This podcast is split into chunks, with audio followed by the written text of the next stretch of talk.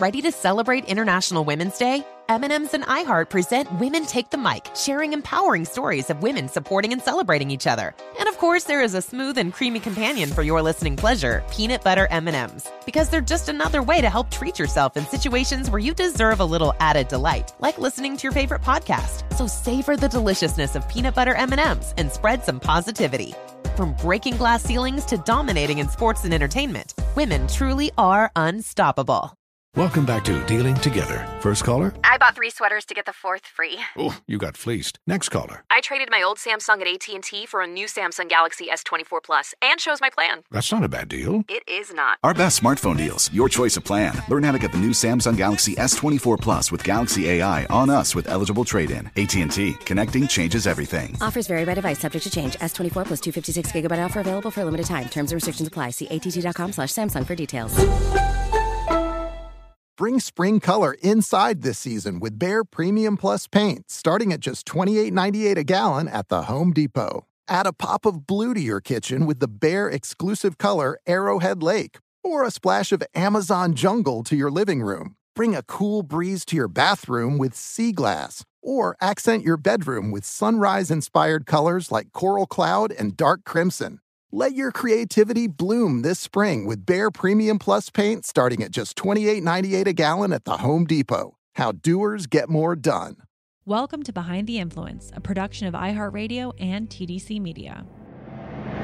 But it's hard, and you know it's hard, and companies fail, and it's okay to fail.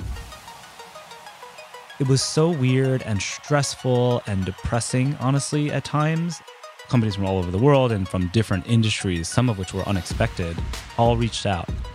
I think now our our lives are just yes, fundamentally different now.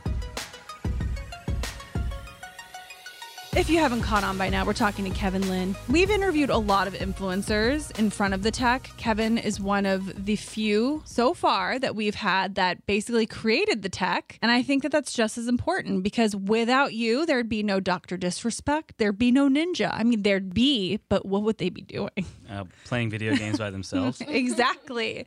So, so we're really happy to have you here. Thanks for having Welcome. Me. Welcome. Thank you. So Kevin, Kevin, there's so much to talk about. Kevin actually is one of my husband's best friends. So I know a little about him. He enjoys Taco All Bell lies. thoroughly. Do actually love Taco Bell. KFC, huge fan. Popeyes. Oh, is it Popeyes? Yeah, Oh, I, grew forgot. Popeyes, Forgot. yeah. Forgot. KFC's pretty good though. Yeah, you're oh, from New Orleans. I am. Did from I New say Orleans. that? We just say New Orleans. I don't know. Nolans. Like a lot of people come and they're like, "Hey, we're in Nolans," and everyone's just like, "We just say New Orleans." Well, when I visited Nolans, the Uber driver insisted on teaching me the proper way to say it. And he was like, it's Nolans. And I was like, Nolans. But everyone else, You know, it, there's something for everybody there, so you kind of say it however you like, I suppose. yeah, Nor- New Orleans, though. New Nol- Orleans. For the supremely lazy. Nolans. New Orleans. I like that actually. What an interesting place to grow up, by the way. It is like, a, definitely a strange place to grow up. how but- was that? I don't know. I, I I struggled to like fit in. I started smoking weed when I was 14. Mm-hmm. Went to a lot of like just roamed around with like one or two friends. Didn't go to school. Did, just didn't like it. Uh, still managed to get straight A's. They could have kicked me out, but somehow they didn't. Yeah, I don't know. Just roamed around a lot. Lived in the suburbs. I mean, I, I grew up in Kenner, where uh, such precious people as DJ Khaled hail from. Um, And a lot of people are like, oh, I've never been to your town. I'm like, actually, you have. If you've ever flown into New Orleans, you've flown into the New Orleans International Airport, uh, which is actually in Kenner, which makes Kenner the gateway to the world. Um, and uh, so it's a suburb, you know, suburbs, and uh, you went to school at this like all boys Catholic school for high school, which which taught me a lot. Like uh, this, my brother went through the same school and just like refused to go back to Louisiana for quite some time as a result of his experience there. But then ended up going to this uh, boarding school up in Natchitoches, like northwestern Louisiana, like middle of nowhere.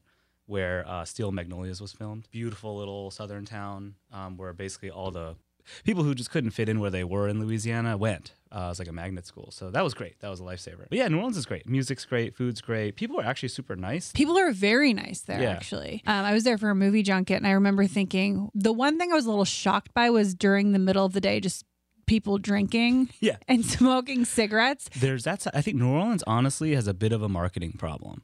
So there's a lot of people that go through every year. I think it's something like I don't know, 12 million people flow through New Orleans every year. And it's this little bright spot in the South that's just very different from everywhere else. People know it for music, but people also associate just like super ratchet heavy drinking. Mardi Gras, that's like what they bro, think. Bro culture on Yeah. Bourbon Street. Um, but really, like, sincerely, there's something there for everybody. Like, I started taking my friends to Mardi Gras last few years, and they're like, holy crap, like, we thought this was going to just be like a nonstop hangover fest with, like, you know, a bunch of college kids, which is there. You can certainly go to that part of Mardi Gras, Mm. but it's very family friendly. When I was a kid, my parents would take me to Mardi Gras every single year. It's my favorite time of year. School's out. Uh, they were teachers, so school's out for them too. And we just go and just like park it at 10 a.m., wait for the floats to come. My dad be drinking beer. We'd be eating like hot dogs. I'm catching beads and like random trinkets. And it was like awesome. You go home with all this loot, you sort through it, you organize it. I guess I did that. It was super You me to do that. But yeah, like I'd prepare as if I was ever going to ride in a float one day. I'd like tie them all together. Well, and, you like, did. Perfect, perfect dozens and By so on. Um, but it was really fun, and you know, you, your friends come out with you. You like my my parents' friends, families would would come out to. and it was a great time. Lots of music, lots of cool art. The floats are all designed. It takes them all year to do these things, and and an army. And it's like one of the biggest parties in the world. It takes over an entire city for really about a month. You know, a lot of people associate it with the last couple of days. Well, people go from like Friday till Fat Tuesday,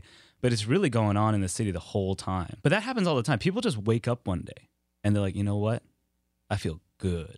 I feel real good. They call their friends, they send out a flyer, they put like this elaborate costume on, and then they just go march down the road uh, and party. Music, dance, uh, food, and they just meander through the city, kind of wherever they want. You got to obviously like let the cops know that you're doing it so they'll help and protect you and make sure traffic's routed properly. But that stuff happens all the time. Yeah, you're right. It is. It does have a marketing issue because I would have never known any of these things. Yeah, everyone just so it's like it's like Vegas South, right? A lot of people think of it that way. And you know, Harrah's promotes themselves a lot. There's a casino down there. It's a much friendlier experience than a lot of people imagine. People think it's just really like heavy drinking, uh, like you know, one of those types of experiences. But you can go and do how do it however you like. The food's amazing. I remember a few meals that I had there. I was like, "Holy shit, this is amazing!" But also, is gonna give me diabetes probably. Yeah, it that, you know that is so like the it's a very you know let the good times roll as they say type of place, and I think the thing I greatly like about being there is everyone has good balance. They work hard, and in the case of like you know startups and corporate workers, they work a lot, but they'll you know they'll they'll take the time to go to happy hour to go spend time with their family and friends every night. I think the result of that, as you notice, is people are just a little happier and they're just not like they they hustle but they don't overdo it but the food and the drinking is a big part of the culture that's a big part of this like local community culture i mean you see bars restaurants there's not a lot of national change you see them of course like taco bell popeyes is actually from new orleans so people embrace it raising canes is a new new fried chicken spot from louisiana that people like but there's a lot of local stuff that you can go to and people like to congregate people actually like to go out and hang out. It could be in the neighborhood, it could be at a bar, at a restaurant, but they like to see each other in person, which is cool. So when you go down there as a tourist, you're not just seeing a bunch of other tourists, you're seeing a lot of locals and they're they're they're happy to welcome you. But yeah, the they have a fitness problem in addition to a marketing problem with the city. Like people gotta exercise. Maybe People they're just living their best lives and they don't care. They are, but You then you know? know you think about like we have a huge diabetes problem. We have a huge the Ochsner Hospital in Louisiana is like the number one liver transplant hospital in the world. I mean, congratulations, but you know you might want to.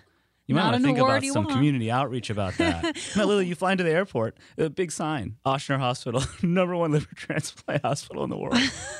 In the, in the airport, right when you arrive, right when you get there, they're like, "Yo, check out this awesome thing we do well." no one's pointing out that it's because of the beignets and the, and the crawfish. No, but my mistake was going there without you. So next time I'm Next definitely going to go with you. I this year I really wanted to go with you because you had your own float. Yeah, Which, by the way, I had no idea it was so hard to acquire or be a part of a float. It's like a whole situation. we rode in Orpheus. I mean, float's one of those things I never really imagined I'd ever do. And it's, you know, generally historically reserved for fairly wealthy people, very networked people. But Orpheus was started by Harry Connick Jr. And what he wanted to do was create a parade where anybody had a shot at riding and it wasn't about how much money you had and it was also about diversity so if you look at like most of the parades were all male historically then a couple popped up like muses that became all female and uh, Harry's was the first to be mixed. And he was just like, "Fuck it, I can do this. I'm Harry Connick Jr. Why not?" And so it was all about embracing that. It's all about celebrating the arts. He's got a nonprofit that supports all that stuff, and he's done so much for the city. So I don't know. We, we invited us to go to Orpheuscapade. So they all have balls after the parade, and so we went to Orpheuscapade the last couple years, and then two years ago Mardi Gras, he was like, "Hey, do you guys want to?"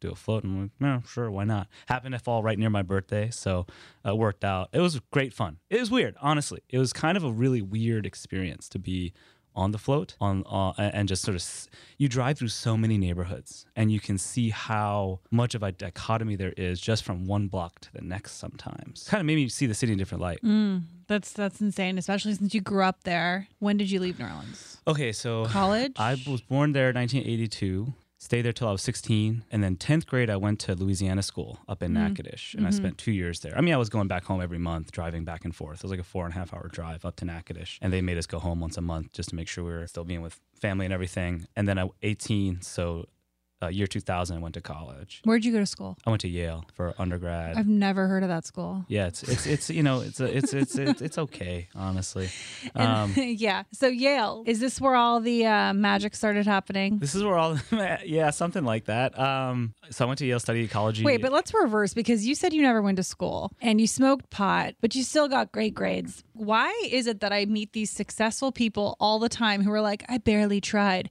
Then I went to Harvard and I'm like, what what happened in between?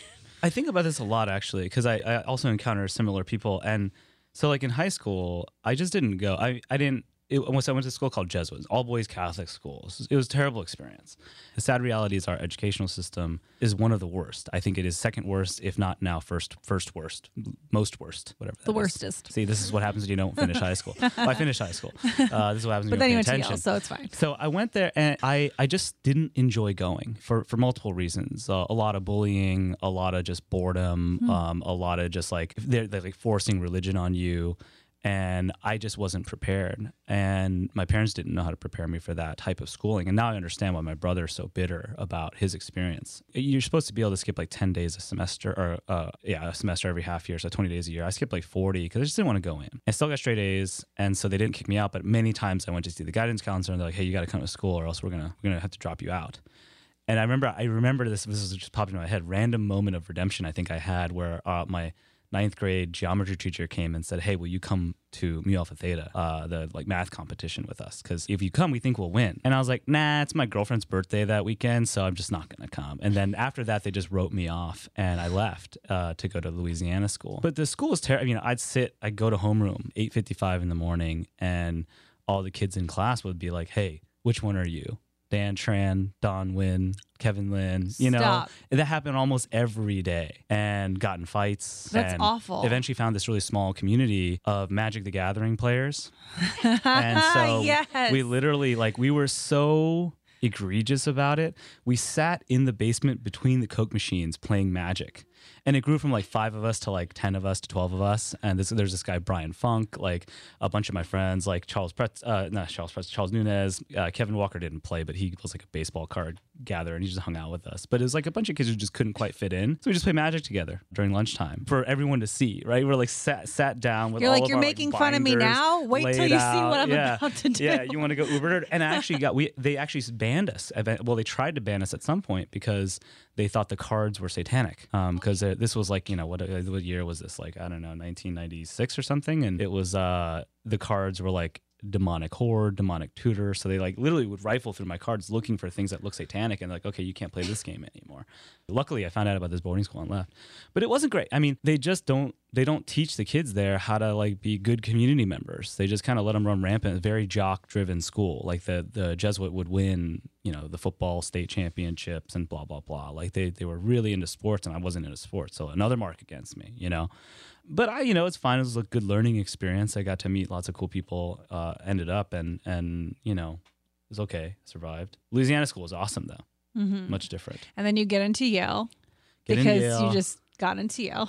Yeah, I think it was like you know, like seven people from Louisiana get into Yale every year. What made you apply to Yale? My- you had good grades. counselor. You had good grades, obviously. Yeah. You probably scored well on your SATs. I'm assuming. Yeah, I did okay. We did ACT and SAT. I did all. I did fine. I got good. I got. I got good. Good grades. my brother went to Harvard, so my parents like go to Harvard, just apply, like blah blah blah.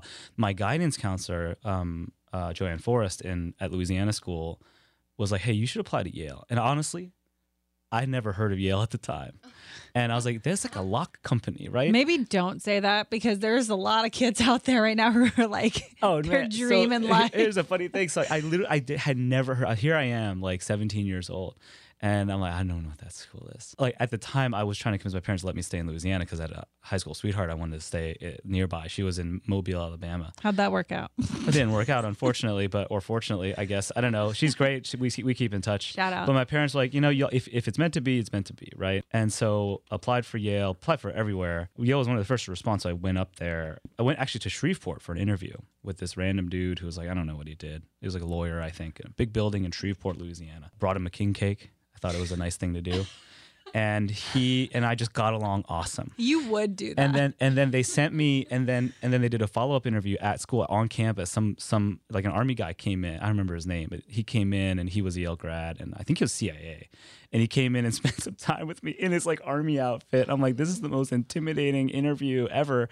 But he was also super nice. So when they sent me the acceptance i was like okay cool. This seems good. I asked my brother. My brother was like look you'll have better you'll have a better time at Yale than pretty much anywhere else. So just go there. It's like it probably will suit you the best. And he was right. Uh, you know, good advice. Oh, the other piece of my advice my brother gave me that was very simple but correct, I think, was just major in whatever you like. Like it doesn't really matter. You'll see people that are history majors and poli sci majors that go be a doctor, people that are econ majors that go be you know, it doesn't matter.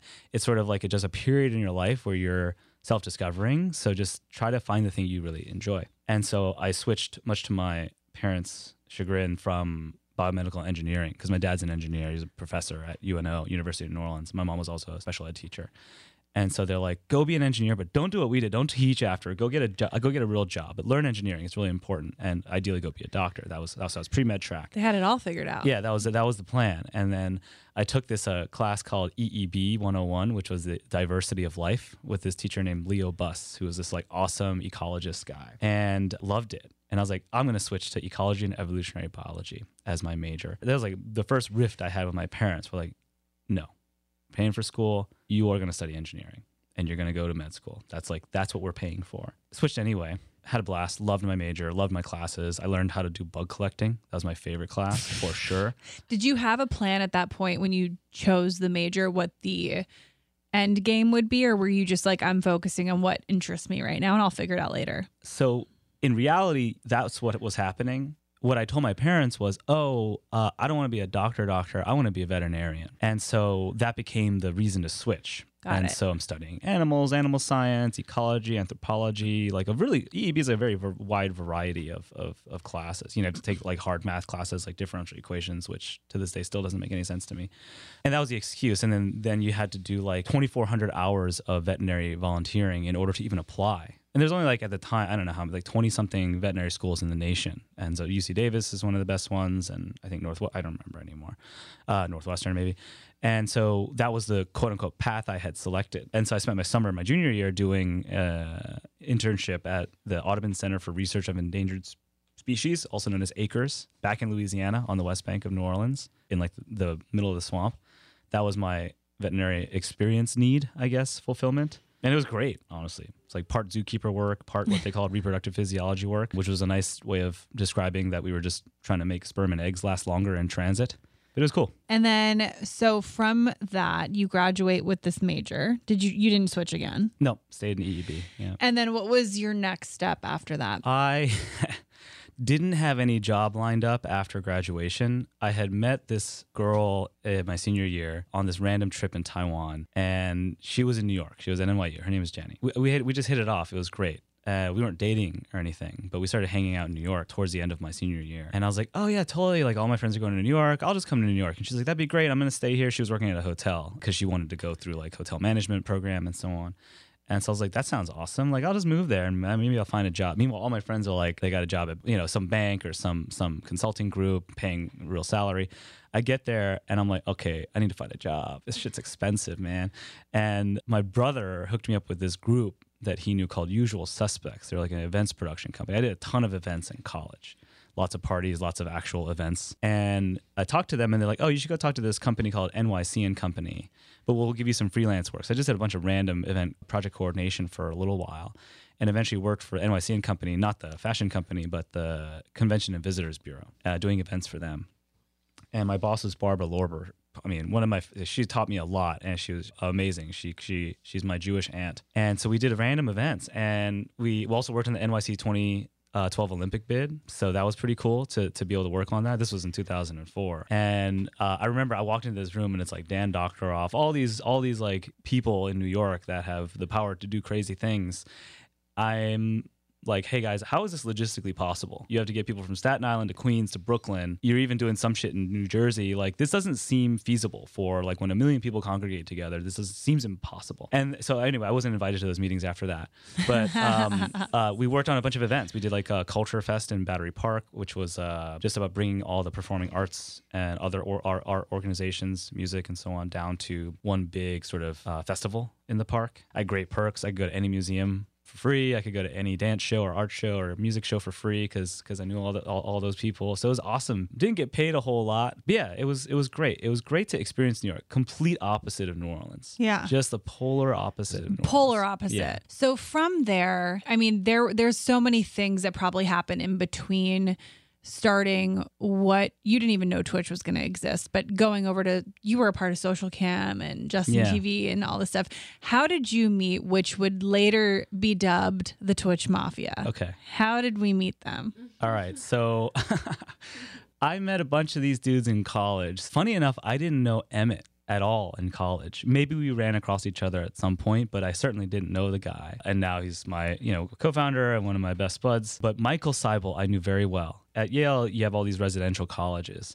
I was in one called Ezra Stiles, which was like basically in bumfuck New Haven, Connecticut. No one ever went to hang out there. So I was super lazy, so I ended up just crashing on my friends' couches in Branford. Branford was much more central on campus. And I had met this dude named David Way who lived with Michael and a bunch of our other friends. They, they called themselves the God Quad because that was like the name of the suite they lived in in Branford. You know, Michael's this like big football player. He had a huge, beautiful afro in college too. It was amazing. And he was living with them. But I met David at this random Taiwanese American Society event that I went to my freshman year. And he was standing there like he had this like he looked super proper, slicked hair, slicked back, tall dude from Texas, you know, black slacks, this like maroon button up shirt. And he's like, Hey, I'm David. I'm like, I'm Kevin. Where are you from? He's like, I'm from Texas. I was like, Oh, fuck, I'm from Louisiana. I like didn't think I'd meet anyone from the South like that quickly here. And so we hit it off. And then I eventually met his suite mates, of which Michael was one. And so Michael and I became quite close friends. And we were we just played video games together all the time. Played uh, a, a variety of games. They played a lot of Command and Conquer Generals. We played a lot of Time Splitters, uh, James Bond, and so on. So we just we just hang out and play video games together, throw some parties together here every now and then. So Michael and I stayed in touch. We ended up being quite close junior senior year. He ended up staying one extra year. And all the while, Justin Kan, who was one year younger than than we were at the time, he was 05, we were 04. We'd run into each other all the time. Loved him, like always. We, we never, we weren't honestly, we were not super close, close in, in college, but certainly ran in, in, in uh, ran into each other all the time. So flash forward a couple years, 2006, I just moved to San Francisco, and I was working for a beverage company. Eventually, like uh, a, a, like a in the middle of 2000, 2006, I don't remember exactly what time of year. I think it was spring. Uh, Justin and Emmett, ha- after graduation, they graduated 2005. They had built a calendar company called Kiko Calendar. It was before Google Calendar. It was like an Ajax type of calendar. They sold it on eBay.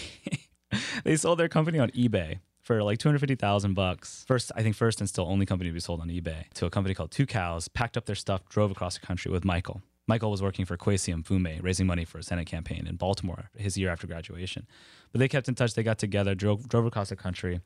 And I was house sitting for my old boss at the beverage company, the CEO of the beverage company, Flora Sun, who was also a great boss. And I'm like, I just come over. No one's there. I was I was really dog sitting. It just happened to be at their house. They're, they had this beautiful black lab named Loki. And it's like, will you stay up there, take care of him? So I invited him over for a barbecue. We was hanging out in the hot tub, and and Justin's like, I got we got this idea for a business. I was like, okay, what? We're gonna stream my life 24 seven. And I'm just Could like, you imagine know- one of your friends being like, I have this genius idea. You guys are to stream my life. Yeah, yeah. No, and it's just like you know, you look. I'm just like sitting there, like you know, I really like you guys, and it's awesome. I'm really happy you're moving to San Francisco, and I really don't want to discourage you or offer anything that might prevent you from starting your dream. but that idea is really kind of the worst. and like, why would you do this to yourself? And they explained it and i was like okay cool well you know like they had raised they raised they were raising money from angels and a lot so of they people already had this bet. idea in motion. they were already starting to talk to people about it Okay. and and so i was like okay cool like let me know if i can help you know like i i, I the so only, is this a hot tub conversation? this I was just like want a a hot tub and barbecue conversation Okay, so let's just let's pretend everyone's in the hot tub. Yeah. So it's Justin Kan, Emmett Shear, Michael, Michael Seibel, Seibel. and Yeah. Kevin Lin. And there were like I think a couple of other people, but I was so zoned in on this conversation, just thinking through like what in blaze, what what could this actually? Be? So Justin's like? pitching you in the hot tub. yeah, totally. This is this is the So he's pitching this genius idea. He's already spoken to angel investors, so it's not like he's like brewing the idea and running He's it past the homies. He's already tested it. Yes, he's testing. He's testing it with many people. Okay. and and people are like, yeah, sure, we'll give you money for that. And you got to remember, like in in like the early 2000s, there was all kinds of weird experimental stuff that was happening in live video. I don't know if you've seen this movie called We Live in Public. Um, No, I don't think uh, I you should watch. Actually, you know what? Save it. I'll come over to your house and we'll watch it together with Colin. and we won't be stoned. it'll blow your mind. You might want to be slightly stoned. No, I, Um, we will definitely. Yeah. As soon as this child comes out, you're, coming over and Give we'll- me all the weed. We're Uh, smoking weed and we're watching this movie. Sounds excellent. I will be there. Anyway, so a lot of people were experimenting with like, you know, now with the with the with the promise of the internet, like the ability to just do whatever you want and demonstrate that to whoever feels like watching you was tested a lot before that. But the technology wasn't there. The the the infrastructure wasn't there. So the timing window around when they decided to start streaming and walking around San Francisco is 2007 it was still EVDO. You know, if you're lucky, 500 kilobits per second. So it's still choppy video, low quality. Um, but as we were growing up, the, the timing was just right. Um, but really, they actually did this show for a while. Justin streamed himself sleeping to waking up and getting ready, going to the bathroom, sitting and working, walking around San Francisco. Are you involved at this point, or I'm like on the periphery. I'm still. Got it. I had just, you know, I moved in 2006 in San Francisco, so I didn't want to, you know, they didn't ask me to because I, I, I was frankly would have been completely useless to them. It- questionable if I was ever actually useful to them. Um, but anyway, I was deli- delivering beverages, so I was like, oh, I want to help these guys, and so I'd go to their like, the, you know, Michael was originally the producer. His title was a producer. Justin was CEO, and Michael would cook for everybody every day cooking all these delicious meals. He loves cooking. But he what he was doing was really gathering people around what they were up to. And so friends from Dropbox, Airbnb, like at the time, all would just come hang out over dinners. So we would go hang out with those guys and meanwhile, you know, go work in the warehouse and deliver sugar water around the Bay Area. And I was like, I gotta help them. So we eventually found, found a sponsor for them, Bawls Energy Drink. Which was just an in-kind sponsor. They sent 1,024 bottles of, Oh. of Bawls to them um, but help them help them get, get, get stuff like that. Uh, we were one of the distributors there uh, in San Francisco for that. They actually contacted Bawls, but uh, then Bawls hit me up and they're like, "Hey, you're like our distributor here. Like, will you hook these guys up?" And I was like, "Oh, great. There's there's a sponsorship." Uh, so they were starting to like you know quote unquote define the business model, so to speak. Not really, because it was just energy drink. but still so ahead of your time to even be Yeah. doing that? Yeah, they were just uh, so they were yeah, and so the the show went on for a while, and eventually the feedback from the audience was, "Hey, we want to do this too. Like, is it possible?" And so uh, I remember there was one day Justin went off offline for the first time during the show, and this girl, I Justine, had come up to San Francisco to, to take the to take the gear, the, the the backpack and the camera, and just to do that day. And so she did one day of streaming, and then went back to Justin you know, then as uh, laptops got a bit smaller, like there was this uh, Sony Vaio laptop that had a cellular chip inside, uh, and this was like back when it was like Cingular and and and Sprint and so on, primarily for those those laptops, and that made it a bit easier to to instead of carrying around like 80 pounds of batteries like Justin originally had to to carry around, became a little bit more feasible. So we started shipping those laptops to people. So, But the, but the original intention was not for others to stream. Was the original intention just Justin is creating this huge production? the original idea was just, ju- yeah was There was no- life 24 seven. Okay, because it would make sense if he was like, I'm going to spearhead the movement and then other people are going to want to be a part of it. He pitched it to you guys as, we're going to stream my life. End of sentence. Yes, that was the pitch. You know, probably in the back That's of their so minds, they're thinking about it the way they, you know, it- it- The big picture. it- yes, just thinking through, and the investors certainly were thinking about that, right? Just okay, if you need to do this, Yeah. there's actually a whole crap ton of technology you need to build. You know, it doesn't Yeah. exist today. That technology doesn't exist today. So um, there is a real there's a real tech business here, so to speak, behind the show as a as a business front. But yeah, no, the original pitch was definitely Justin TV.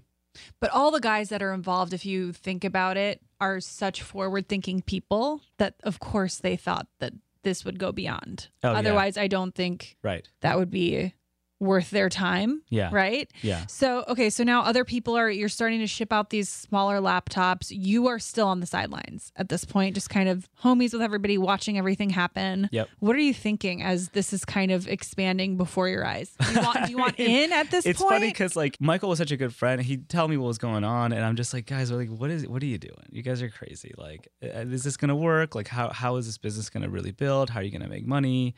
Does someone buy you? Like, what really happens? And you know, I'm just I had moved to San Francisco not for tech, and I had no. I had no knowledge of the industry. I didn't know how it worked. I didn't know how fundraising worked. I didn't know how monetization worked. I didn't know. I didn't know how the internet worked. Honestly, I knew that it worked and it, and it was awesome, but I didn't really study it. I wasn't like obsessed with it in that way. And so, to me, on the periphery, I just saw Justin popping up on like Today Show, on the front page of the SF Chronicle, like doing all this stuff, kind of doing it, like becoming this internet celebrity by streaming himself twenty four seven. And I just like this is so wild because I tune in and I'm like, this is the most boring shit ever. Yeah, he's just sitting there, just like looking at his laptop. Like, why do people watch this? But it was for these moments. All of a sudden, something would happen, and that was enough. Like one day, they bumped into Dave Chappelle, and that was a big deal, right? So it was, it was cool to start see to start to see like, okay, I see that people will tune in to wait for these things. But guess what? They weren't just doing that; they were talking with each other. They're talking to Justin. Justin's responding to them in chat. So it's actually not as boring uh, as as if you dig a li- just one tiny little bit l- layer deeper hmm. People were just hanging out. Yeah. And that was the that was what I finally realized was like this this power, this platform that they were building was it's a way for people just to hang out with other people when they're alone. Or with other people, but mostly for when you're alone. You know, you when you're walking around somewhere, you're doing your errands or or whatever. Wouldn't it be nice if you could just chat with somebody? You know, if you don't have somebody be there with you. So that that to, that to me started to resonate. But that was, you know, it really was like it was just crazy to see. It was crazy to see that people were really paying attention to it too, and just like really intensely curious about it, and that their audience was continuing to grow. Like it wasn't huge, you know, there like tens of thousands of people would tune in here and there, but it wasn't like millions and millions of people just yet. But once they once they started to open it up for other people, I guess that's when that's when they were like, okay, we figured, you know, now that the tech works, let's shut down the show and let other people do it. was that social cam or was that still Justin TV. Justin TV? Okay. So it's Justin TV. How are you how's everybody making money? How is everybody paying rent? uh, they raise money from a bunch of angels and a company or a VC called Alsop Louie. They saw it, you know. They're like, okay, behind this crazy show idea is a bunch of tech, and and as all the other angel investors did. I think some people just invested on the sheer boldness of the idea, and and just in Justin and Emmett and Michael because they're just insanely smart, crazy people, and so it's rare to see someone like that roll up in Silicon Valley and just be like, "Hey, we're, we're going to do some weird stuff here." So they raised money, and so they were we, they were paying each other or paying themselves salary from VC, seventy five k a year in San Francisco, which back in two thousand eight, two thousand nine was not two thousand six to two thousand ten was still not a lot of money, right? It's it's not it's not great these days. A lot of young kids pay themselves way too much money and don't have the urgency of busting ass to to win but uh, that's how we you know we, we we kept a pretty shoestring for everything shoestring budget for for the office we eventually did food and stuff for the office. So you're saying we. had So to. at this point you're involved. At 2008. Uh, okay, so I should tell you that, that origin story, Yes, right? Okay, yes. so Michael calls me one day. I'm like working at this beverage company, and he's like, "I need to do some math." You're like, I know math. I I was, was like, once asked to be in a math. Yes, yes. I was like, okay. Someone once told me I'm good at math. So he's like, I need you to come help me put together like a, a model. I need to put a set of projections together and uh, to go out and raise money. And so I was like, okay, cool. I can help you put that together. But I'm like, dude, I don't know anything about the internet. I don't know how it works. I don't know what it costs. I don't know how you make money. And he's like, no, I just need your help. Just come. And so I was like, okay, I have to meet you at 7 a.m. because I have this other job I have to go to. So can you meet me at 7? I honestly thought he wasn't going to show up, but he shows up. I show up somehow, both of us. I mean, the fact that we both showed up was nothing short of a miracle. So we go, show up, and we start research, researching for like a week, just scouring the internet for how the internet works. And we built these projections and um, helped him kind of mess with his pitch deck a little bit. I'm like, okay, cool. Like, I'm going to go back to my normal job now. Good luck. Keep me posted if I can help. And then one day, Justin's like, hey, come have lunch with us. So they take me to Louisiana Fried Chicken, which was right across from uh, the ballpark on King, King and Third, which was right around the corner from the office. The office was a, it was like an old art gallery cannery building. There was nothing there. Great place though. And so we go there and we order our food. Before I can even sit down, Justin's just like, you should join us. And I told him, I was like, look, I'm going to tell you the same thing I told Michael. I'm I, like, there are literally tens of thousands, if not more, of people who are way more qualified to do anything for you guys that know how the internet works, who've been there, who've done that, who understand the business, who have a network. And Justin was like, I don't care. We just want to work with people we like and trust. And I was like, okay, cool. That's that sounds like an ideal place to be. Uh, thought about it for a couple days and, and joined him. Left the world of sugar water and and and and joined the joined the internet. A far, far cry from vet being a vet. Oh yeah, no, totally. That completely didn't work out. That didn't happen at all. Yeah. What kind of content was on Justin TV at that point? Was it similar to what Justin was doing or Yeah. Okay. It was a lot of what Justin was doing. So the channels back then were people like Paris Harris, which was this like fashion fashionista guy down in LA. I think he was in LA. He was all over the place. But he would go and stream fashion shows and just do walkabouts around cities. But his focus was fashion. There was this guy named Moon Cricket Beto. Um, he did a lot of interesting like b-boy subculture stuff, b-boy stuff, roller skating, like a lot of dance and music, um, but very sort of underground feel and part of it is his Justin TV experience, uh, which is really cool Yeah. that they cap- he captured this like really dark moment in his life on Justin TV. But there are lots of lots of different streamers like that. Then we had farm cams, like people literally just set up a camera on their chicken coop. We had Mud Truck TV, which we could never. T- I don't think it was live, but it was cl- just clips of mud trucks trucks driving through mud as promised by the name um and a bunch of random stuff super obscure stuff anything like people's desk cams lots of different shows what were you at that point thinking about just people's use of the internet? It was that was that opening your mind up to other possibilities and inspiring other things that you thought this could be much bigger than any of us could imagine? yeah for sure i mean we were you know we started thinking about different ways to use the platform youtube was skyrocketing then and then eventually got acquired um, and became this like level of aspiration for us right instagram same timing um, Oh, that's right. all these and around companies are- 2008, that's YouTube was doing partner programs. So were Yep. you guys seeing the partner programs at YouTube and thinking maybe we should be doing a partner program? Yes, for sure. We didn't really do partnerships actually in the very beginning. We just we were we, it was moving too fast and we were too small of a team. Um, but we in, so 2008 the recession hits. I think that was one of those you know it was hard, but it was one of those most important things we that that, that could happen to the company, which was we realized we had to figure out how to monetize Hmm. because our costs were starting to get out of control because the traffic was growing so quickly and it's global traffic and certain countries are just way more expensive to to deliver content into. But we're starting to spend you know in theory, we could get very quickly to millions of dollars of cost per month. And we hadn't raised that much money. And meanwhile, our competitor, Ustream, where Colin was at, Yes, I was going to say to you, at what point does UStream enter the picture? Because you guys were first, right? The, yeah, the timing was pretty close. We so we raised some money in 2008 and 2009 in two tranches, but we had only raised I, th- oh, I think it was about 12 million total. Then Ustream goes out and raises 60 million dollars. I remember that. and moves actually their office to a vantage point of ours, like a really nice new building that literally looked onto our shitty barn door. And we're like, okay, like, what are we going to do? We either go out and try to raise more money or we just batten down the hatches and figure out how to get costs under control and how to make money. So we made a number of critical hires then.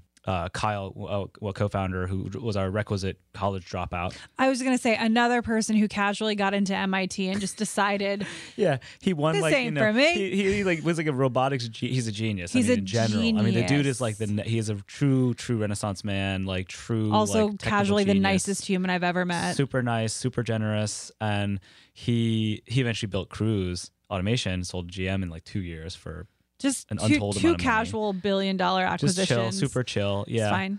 You know, you know. Uh, anyway, so Anyway, so Kyle, like in college, Kyle, Kyle. Kyle, like uh, you know, was won the MIT safe cracking competition. He like participated. in, Wait, stop. He Yeah, did. he, yeah, and he participated in BattleBots at like the tender age of fourteen. your crew is hands down. I always tell people, and that's why I refer to it as the Twitch Mafia. You guys are just every single one of you is so interesting, has done so much amazing shit, and you just happen to be nice, which is weird because a lot of people in your positions would be like, kiss my feet, please. Yeah. But you're the polar opposite, every single one of you. I mean, it's how we squish together. I love right? all of you guys all- and your we all best friends. like that. It makes me really happy. Okay, Yeah. let's keep going. Before All I right, cry. so where were we? Um, So so at- 2008, we started making some critical hires. John Shipman, for instance, uh, who built YouTube, uh, YouTube's infrastructure, built a bunch of structure for eBay and PayPal. We tried to hire some salespeople to do ads, but we just figured it out. Like uh, all of us, we all spent time every day thinking about how do we do advertising, how do we do subscriptions. So we started just reaching out, going to, going to events, networking in the ad world, and we figured out between 2008 2009 how to make money, and we actually became profitable. And so in 2009, we go back to our VCs and we're like, hey, we made it through the recession. Like, well, it still feels like the recession. We don't know when it's going to end, but like, hey, like we're making money now. And they're like, that's awesome. Like maybe we should think about selling. Maybe we should see t- t- test some acquisition offers. And so we did into that early, and didn't feel right. And you know, it just didn't feel like it was it was the right time. But by becoming profitable, it allowed us to really start to think about what we could do with the platform. To your question earlier. And so we thought of many different directions. Like, do we go compete with YouTube? Do we focus on on on demand in addition to live? Realize, nope, you know, live is just our DNA. That's what we like, and it's going to be really hard to compete with YouTube now that they're part of Google and so on. So let's just do our thing. So this type of thinking happens between 2009 and 2011, and people are drifting constantly in and out, in and out, doing other things. Justin and I started a fashion company. I should say Justin started it and asked me to help him. Uh, it was his idea called Saboteur. It was hilarious, actually. There was a uh, he made a jacket called Invincible, which is a waterproof blazer. Looks like a blazer. Wear it to a nice party. Silver insides, like nice red lining. You button it up, and you know it's waterproof. We're clearly getting distracted. Something is happening, and we as a team are getting distracted. Okay, so real quick on that Invincible jacket, Justin's like, "What? How do we market this thing?" And I was like, "Why don't we go through a car wash with you wearing it?" And so we did that. Uh, and it was a terrible idea. The video is somewhere. I should find it and send it to you. Please do. Um, but it totally worked. All right, we're doing a live test of the Invincible jacket. We're going to find out today how waterproof it actually is by running through a car wash. Are you okay? nice. Jesus Christ. Hold on, hold on. Let's check the jacket. Let's check the jacket. It's looking good. It's looking good. I'm actually surprisingly dry underneath. He was completely dry except for the rest of his body. Um, so, uh, so anyway, we're drifting, we're drifting, and we're like, okay, what are we gonna do? And we t- started talking about mobile. I remember having all these debates where half the team was like, "No, let's not do mobile. That's stupid. That's bullshit." And then other half being like, "No, mobile obviously is the future. Let's do something there." And so we started to test JTV broadcasting. So Kyle built our first sort of mobile broadcasting app, and that was from your mobile phone. So you walk around. Now there's 3G, right? Or, or it's like the, the, the, the on the cusp of 3G before LTE. So you, you theoretically could work. So there's this JTV mobile broadcasting tool, live broadcasting from your phone from wherever you are. What we learned from that was that no one was tuning in during the live mobile broadcast. It was too short. People were only streaming for a few minutes. My theory was just because it got tiring holding up the phone, mm-hmm. but you know, just it was probably multiple multitude of things. Signal cutting in and out. You know, it's a really quick momentary capture. But what people were doing was they were sharing afterwards and people were watching the clips. And so like, okay, let's turn that into just a clip sharing app. So that became Social Cam, uh, Instagram for video, as we called it. Meanwhile, we're playing a bunch of video games in the office. Street Fighter was like kind of one of those always on games. Like there's this droning Street Fighter background music that was always on in the office. Then one day StarCraft 2 beta comes out. This was in May 2010. Somehow we got access to it and we were already thinking about games. But then this game comes out, we get it, and we were playing it nonstop. And we're watching, we're realizing we we're going home and watching videos on YouTube, trying to get better, learning. And we're like, huh, this should be live. Like, why would this not be live? And sure enough, we had a we had a small community of gamers back in the day. This was like Kaiba, four player podcast. Ustream had a bunch, Lord Cat, and so on. And so there there was a small community of game streamers on a variety of platforms. And so we started reaching out. What can we build for you? And a lot of people that we reached out to in the beginning that we eventually like eventually worked with us or became a partner were like, you guys are terrible. We hate you. Justin TV brand sucks. Like go away. And we're like, no, no, no, please. Like let us ask you some questions. And we promise we'll go away. But we might build some stuff for you. We'll let you know. That just continued to to sort of positively spiral. more conversations, more feature development. We branched out this subdomain called JTV Gaming, and uh, that became like the home. That was one of the big pieces of feedback we got. Was first one being we got to figure out how to make money. Uh, then there all these technical features like transcoding, high quality, blah blah blah, all these important things that we we had to build very quickly. But the big thing was they were like, we want a home. We want a place where we can go and hang out with other gamers. Not all this other weird stuff, not all this noise. We want a home for gamers. And so that's how really the, the idea started to, to come to be. We were toying with it as Justin T- JTV Gaming. We didn't Yeah. launch as that. We just did it. We built, You a, we built it. a brand, but we didn't really make noise about it. Right. Then on June 11th, we, uh, June, June 2011, we launched Twitch TV. It was this old like heavy metal space theme logo with a little TV with a ghost in it Mm-hmm. that Jacob had designed. Why Twitch? Uh, a variety of stories as to how we got there, but we were combing the internet for pronounceable single syllable domain names that were available for sale. so Bill, who built Chat and among uh, many other things at, at at the company, Bill Moorier, Bill Bland back then was his name. So he built this like domain crawler where he crawled all available domains that were like theoretically single syllable, so roughly a vowel in the middle that seemed pronounceable that were available for sale. And one of the first that popped on the list for all of us was Zarth. And it was available. We looked up on Urban Dictionary. It means like the the supreme state of being awesome or something like that. So like, oh, that seems okay, but impossible to spell. What do you do with that? But we came up with all these ideas. Zarthlings, like users could be Zarthlings. It was hilarious. But we were like, that's not that's not right. Then one day Emmett's like, all right, guys, if no one comes up with anything better, we're gonna use Zarth. And that's when we're like, okay, scramble. So we were like figuring out all these other brands, and then the word Twitch comes up for, for, for like I think through a, I I don't to me, when it popped into my head was we were talking about like what are things gamers need to be good, and so it was like fast twitch muscles, blah blah blah. But really, the we're just kind of st- stuck in all of our heads. It's heads. so perfect. It's it was perfect. It was an empty vessel. You could tell, you know, there's a story there about games, but it was just a word we liked. We bought Twitch.tv. We tried to buy Twitch.com. Emailed the dude, and I I, I, I got, I get on the phone call with him, and I'm like, hey man, like we've got ten thousand dollars with your name on it if you sell us this domain. And he's like, "Wow, Ed, Ev from Twitter. Do you know Ev from Twitter? He tried to buy this domain from me, you know, like years ago. And he offered me like three hundred thousand dollars, and I, I I didn't take that. I was like, cool, congratulations. I've still got ten thousand dollars with your name on it. And he's like, let me think about it. Comes back, he asked for like seven hundred fifty grand. So we're like, okay, screw it.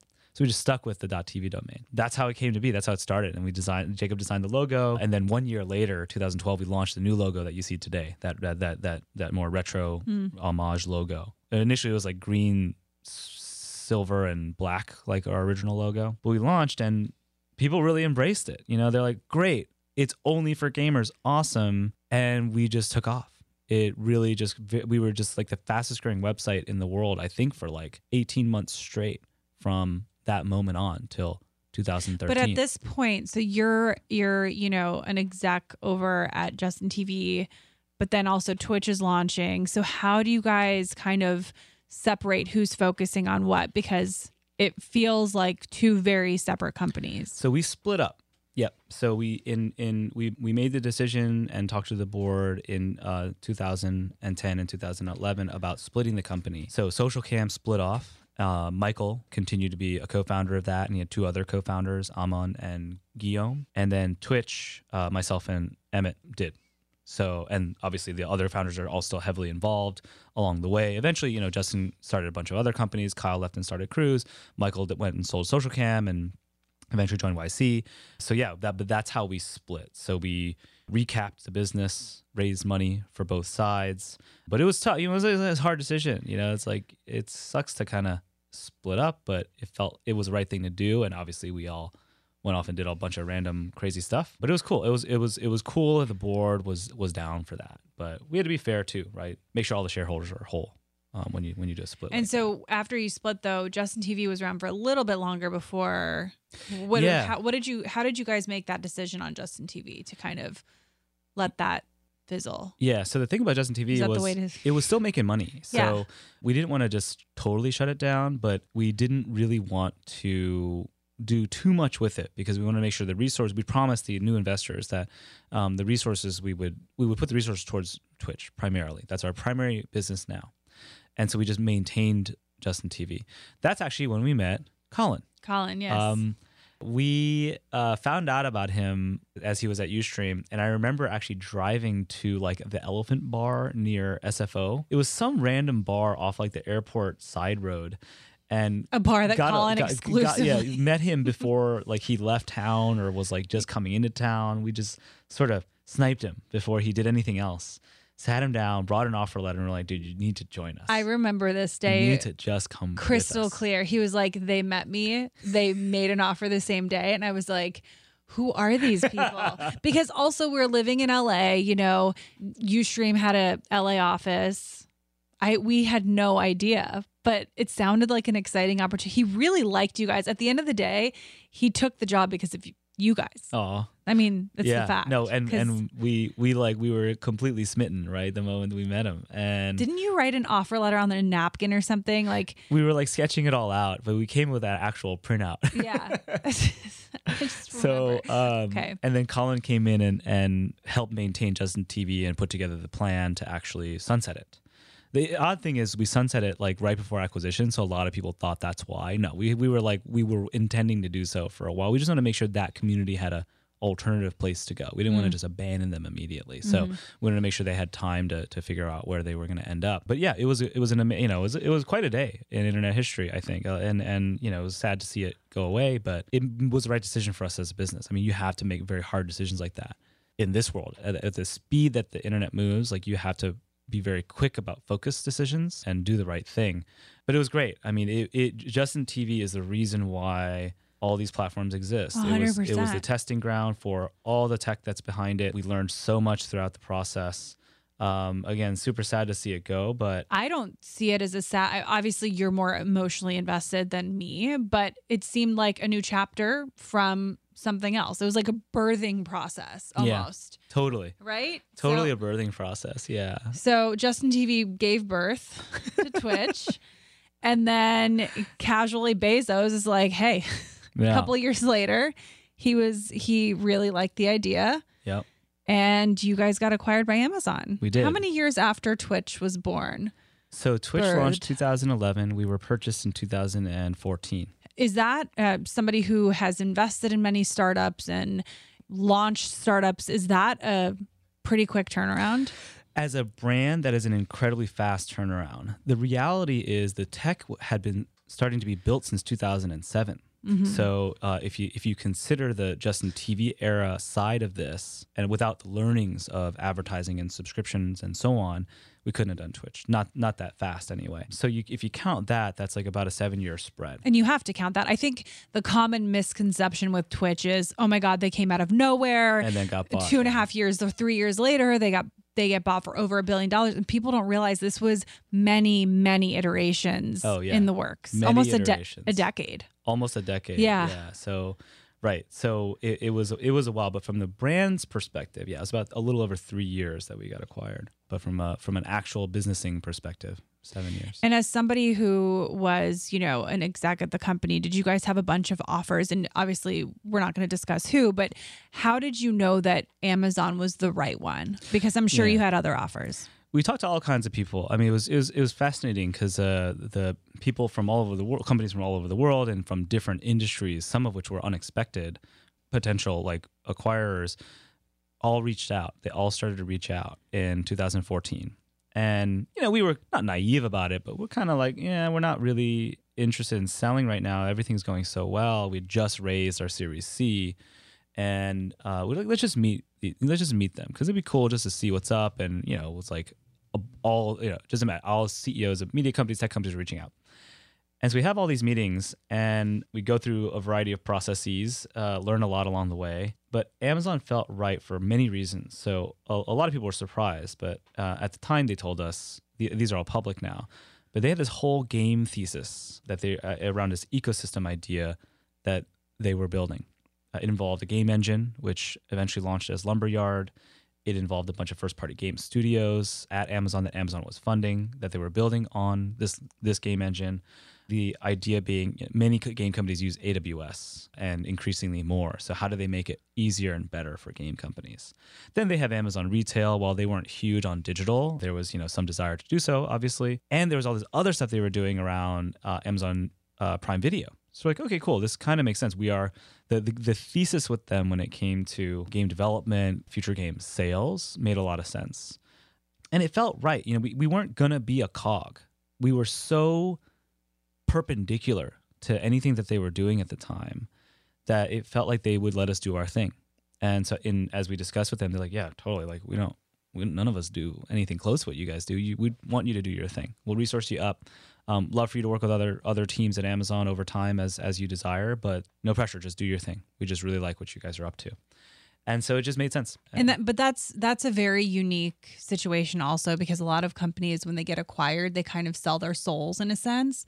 And I remember asking Colin, is this going to change Twitch? Is the community going to be upset? Are they going to start making you do things that don't really make sense for the gaming community? And he was like, they're awesome. They just want us to do our thing. And they did. They really let you do your thing. And to this day, that's pretty awesome. Yeah. And it worked out and Amazon's killing it. So yeah, they're doing they're doing So you guys kind of everything you made the right decision. I don't think you need me to tell you that. Su- super lucky, very fortunate, right? Like su- Yeah. super. it- there's a lot of luck in the in, in, in business, and and we're we're very lucky we picked right. It wasn't easy. I mean, Yeah. I'll be honest. You know, there are like the learnings of becoming part of a large corporation are hard, but no, they always trusted us just to continue to do our thing. To me, it's all efficiency. I like I I much rather work with a uh, frankly a small team, move fast, iterate, experiment. That's just a just my my style a bit more. So it's like, and that's for a lot of people that grew up with Twitch, right? In Twitch uh, uh, as part of the team. So learning that was not the easiest thing to do, but we figured it out. So there might be a founder of a startup listening right now who is potentially considering an acquisition. There's a lot to weigh out. Is there a piece of advice now in hindsight, since you've been through the whole process with a really big deal, that you would give that person prior to making a huge decision like that? Yeah, number one, really think through and accept. Make sure you accept the fact that everything will change for you. It is no longer your company. While it does happen that acquisitions are managed well and the teams stay happy, that is unfortunately the rare state. So that's number one. Make sure you know that if you're going to sell, you lose control, you lose you lose that. And it's not really about control. Control is wrong. It's not your baby anymore. It is in the sense of like the longevity. You still want it to work. You still want it to be the thing that you want it to be, but it's not yours. The second is talk to people who have been through it before. Definitely get advice. Everyone's willing to share really about that process and mentor you through it. Again, on the on point one, like really know that this is an irreversible decision. Do you want to continue to build this forever with the hopes of making money and maybe never, but enjoying it all the while, or sell it and risk not enjoying it anymore? That's basically if in a simple binary way of thinking about it but talk to people at a certain scale. Like if you're selling for hundreds of millions and up, talk to a banker. It's not the worst thing. You don't necessarily have to hire them. Jimmy Kim from Catalyst, who worked with us, was awesome. He got to know us super early, helped us network, coached us through a number of things, including fundraisers. Like he was just a super awesome, nice guy that we trusted. Like most times, founders meet bankers like, ah, fuck, I don't, I don't, I don't like I don't like these guys. I don't like these people. Like, go away. But if you find the right banker that you jive with, you trust, like they don't necessarily ex- expect you to hire them, but they'll help you. And so we were we were re- really lucky to have gotten to know Jimmy uh, over the course of several years. Uh, and eventually, he's like, "Look, I know what's going on. Let me just let me help you." But Mm. no zero presumption. And eventually, we're like, "Okay, dude, please do please do this for us." But also, just really ask a lot of questions of your potential acquirer. What are they going to do with the company? What's the future vision? Make sure they have a plan. That it's not some short term thing. It's not some short term opportunity because some facet of some industry is growing quick. Mm. There are many many entrepreneurs that just build the flip, right? They just want Right. to build something that they know solves for a gap in the market with the hope that it fit into fits into another business. That's great. But if if that's not your ambition with your company, just make sure you know what they're going to do with it. Right? Ask the ask the right questions. Number one thing I think uh, you, need a mentor. A mentor is someone who who can really tell it like it is, give you real raw feedback. Also, ideally, open up networks and just general knowledge for you. But it's really about asking for help. I mean, there were moments in our career where we almost had to close the doors. You know, like there are definitely moments where we're like, how are we going to pay salary next month? Like it was like pretty tight sometimes. And it was with the help of a lot of friends and a lot of business partners, investors, advisors, part like and everything in between that got us through everything. And so you got to be able to reach out though. And this community, if like they like you and your idea and, and what you're building, people will help. It's very uh, unusual versus other industry like the beverage industry. It's all a fight for shelf space. There's some knowledge sharing, but not nearly as much as not as as as in the internet world. But it's hard, and you know it's hard, and companies fail, and it's okay to fail. Well, a lot more companies fail than are successful. yeah, and I think, I mean, I can speak for myself. I'm even jaded by you guys, like your group of friends, because it seems like everything you touch turns to gold. You know, and if you think about your circle of friends from Kyle to Justin to you to Michael and Colin's doing things like everyone's kind of has their hands in some really cool stuff. And I think a lot of it is attributed to your relationships with each other because I think that you guys advise each other, you help each other. Do you think that you're at a wild advantage because of your circle of friends? I think now our our lives are just yes fundamentally different now, right? We've built a lot of knowledge, we built a lot of experience, a lot of grit, and a lot of a, a different network than we had when we started. So back then, you know, we had to just talk to people. I remember once Michael was like, "Why do you talk to everyone?" And I'm like, I don't know, like why not? Like everyone's doing cool stuff out there, and he wasn't like he wasn't like a negative accuser or anything, but it's like, what do you do? You know, you seem to like anyone who'll email you'll just like take a quick phone call with them, just see what see what they're up to. Why? I'm like, well, I don't know. I'm learning. That's that's the way I learn. So it's really about like making sure you're you're absorbing as much information as possible along the way and building a network. That's so critical, and a lot of people don't think about that in early entrepreneur age. Is what you're really doing over time too is getting to know people learning about their expertise, helping them as they help you, and so on. And that's how good community building happens. But that's for your career. You know, Mm. that's really important for you. You never know when you're going to meet someone who might invest in you, who might become a paid partner, who might um, mentor you one day. Like that, you don't know. And so it's good to keep an open mind. Obviously, you have to focus and not be too distracted.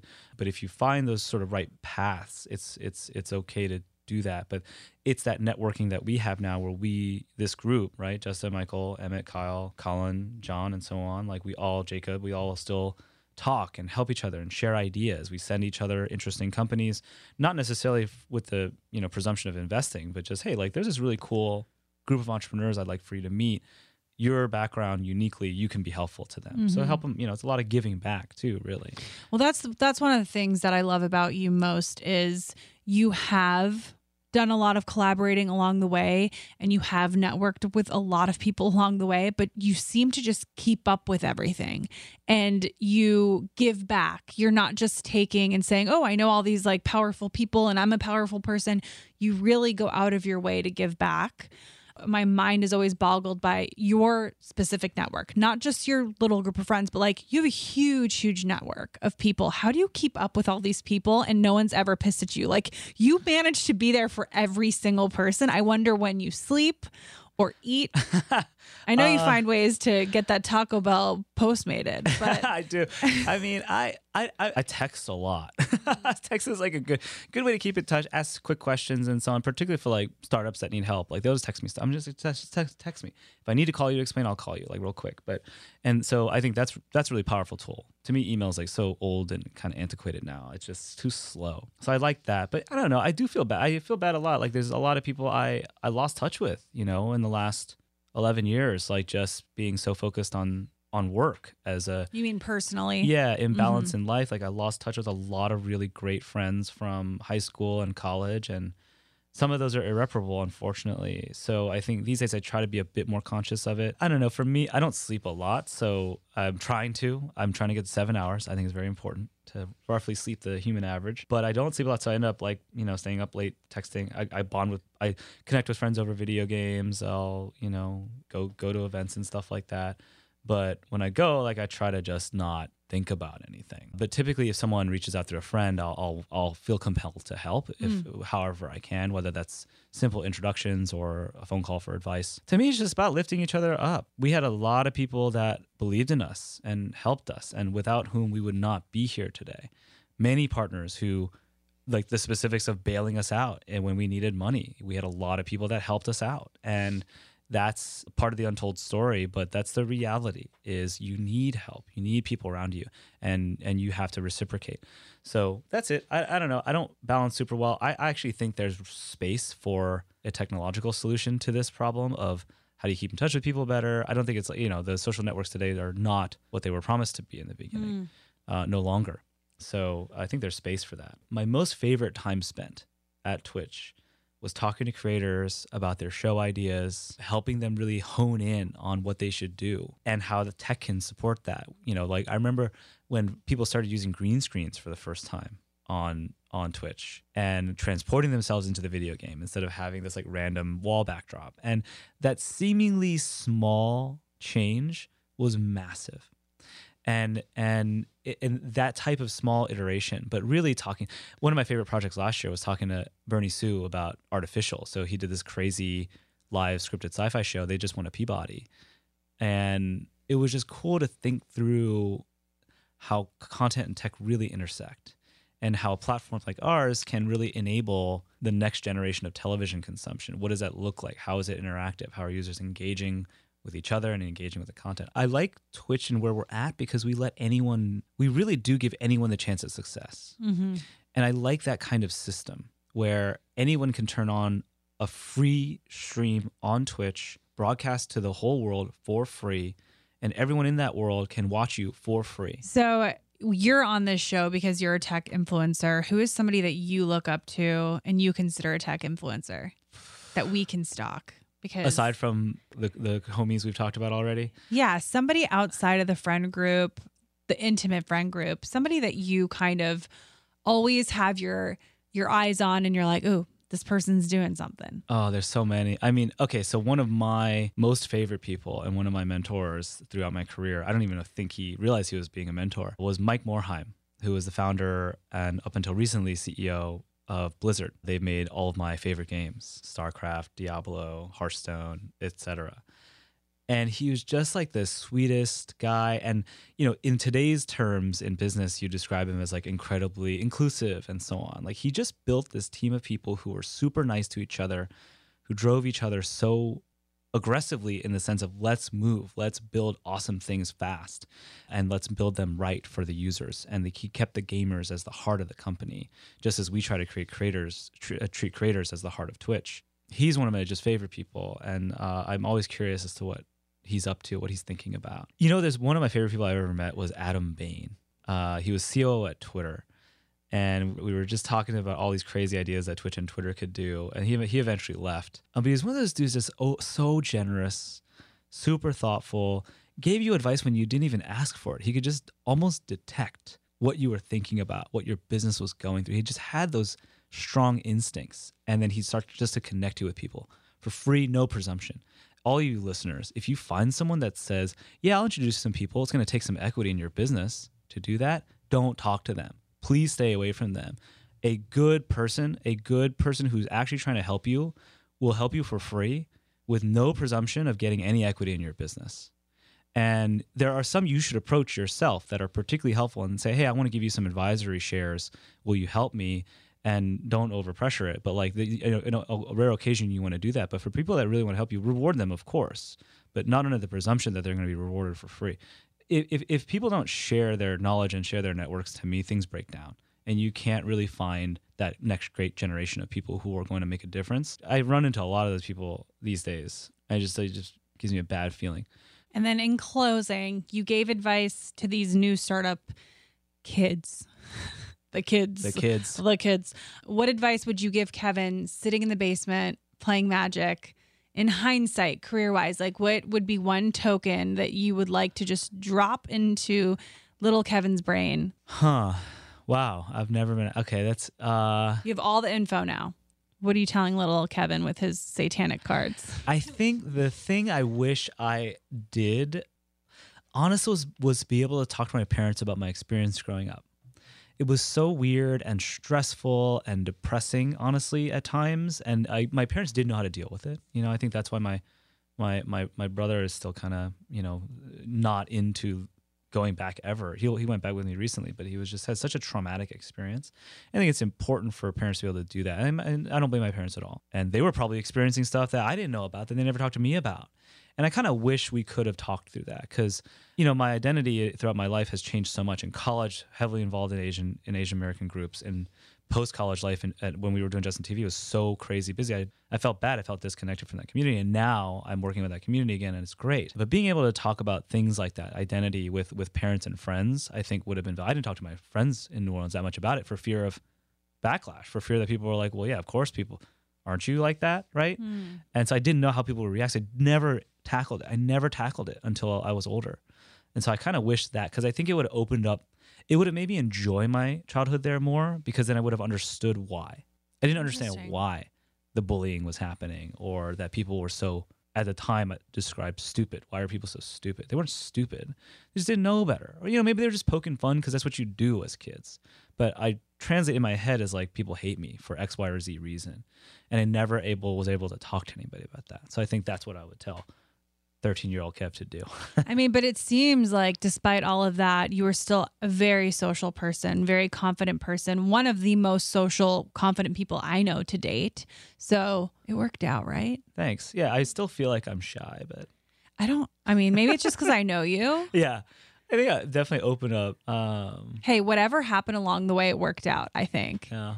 I've already taken up so much of your time. We probably could. T- I mean, there's so many layers to Startup World, but I, I really liked learning the origin story because I think it's really helpful for people who are in that position right now. And just like the main message of what you start with will not be what you end up with, and that's okay. And it's actually awesome. But yeah, there's so many different things I could dabble into with you, but I feel like we'd be here for six hours and you probably have a hundred people to meet. Thanks for stopping by. I am so excited for everyone to hear this interview and I'm sure you'll be back. Would love to love to come back. Okay, yeah, please do. Please do. All to right, rap Kevin. Kevin Lin, everybody. Thank you. Thank Thanks you. everybody. Toodles. Thanks for listening. Thanks Todd. Appreciate it. Anytime. Behind the Influence is a production of iHeartRadio and TDC Media. Does money stress you out? Let Facet flip your financial chaos into clarity. Finding Facet immediately put us at ease. Facet's innovative approach to financial planning ensures your money works as hard as you do, enabling members to experience the joys of having your finances in order. And That makes us Facet for life now, I guess. Visit facet.com, F A C E T.com to learn more. This ad is sponsored by Facet. Facet Wealth is an SEC registered investment advisor. This is not an offer to buy or sell securities, nor is it investment, legal, or tax advice. These testimonials are from current Facet members who are not compensated. All opinions are their own and not a guarantee of a similar outcome. Did you know that most salads travel over 2,000 miles to reach your plate? But not with 80 Acres Farms. Their crisp salad greens and herbs are food less traveled, going from farm to store in days, not weeks. They stay fresher for longer in your fridge. My salad lasts all week long, which means less food waste and easy meal planning. Oh, and did I mention there's no need to wash these greens? Because 80 Acres Farms uses zero pesticides. Visit 80acresfarms.com to learn more and find their salads and salad kits at your local Harris Teeter. What's out there is unknown. So at UC San Diego, out we go. Because to take on the challenges of the here and now, you got to get your feet wet, your eyes open, and your mind out there. Way out there. Turning the unknown into cures, culture, and connections with each step forward. So pack a bag, a notebook, and some sandals and get ready to look far and think further. UC San Diego. Learn more at ucsd.edu.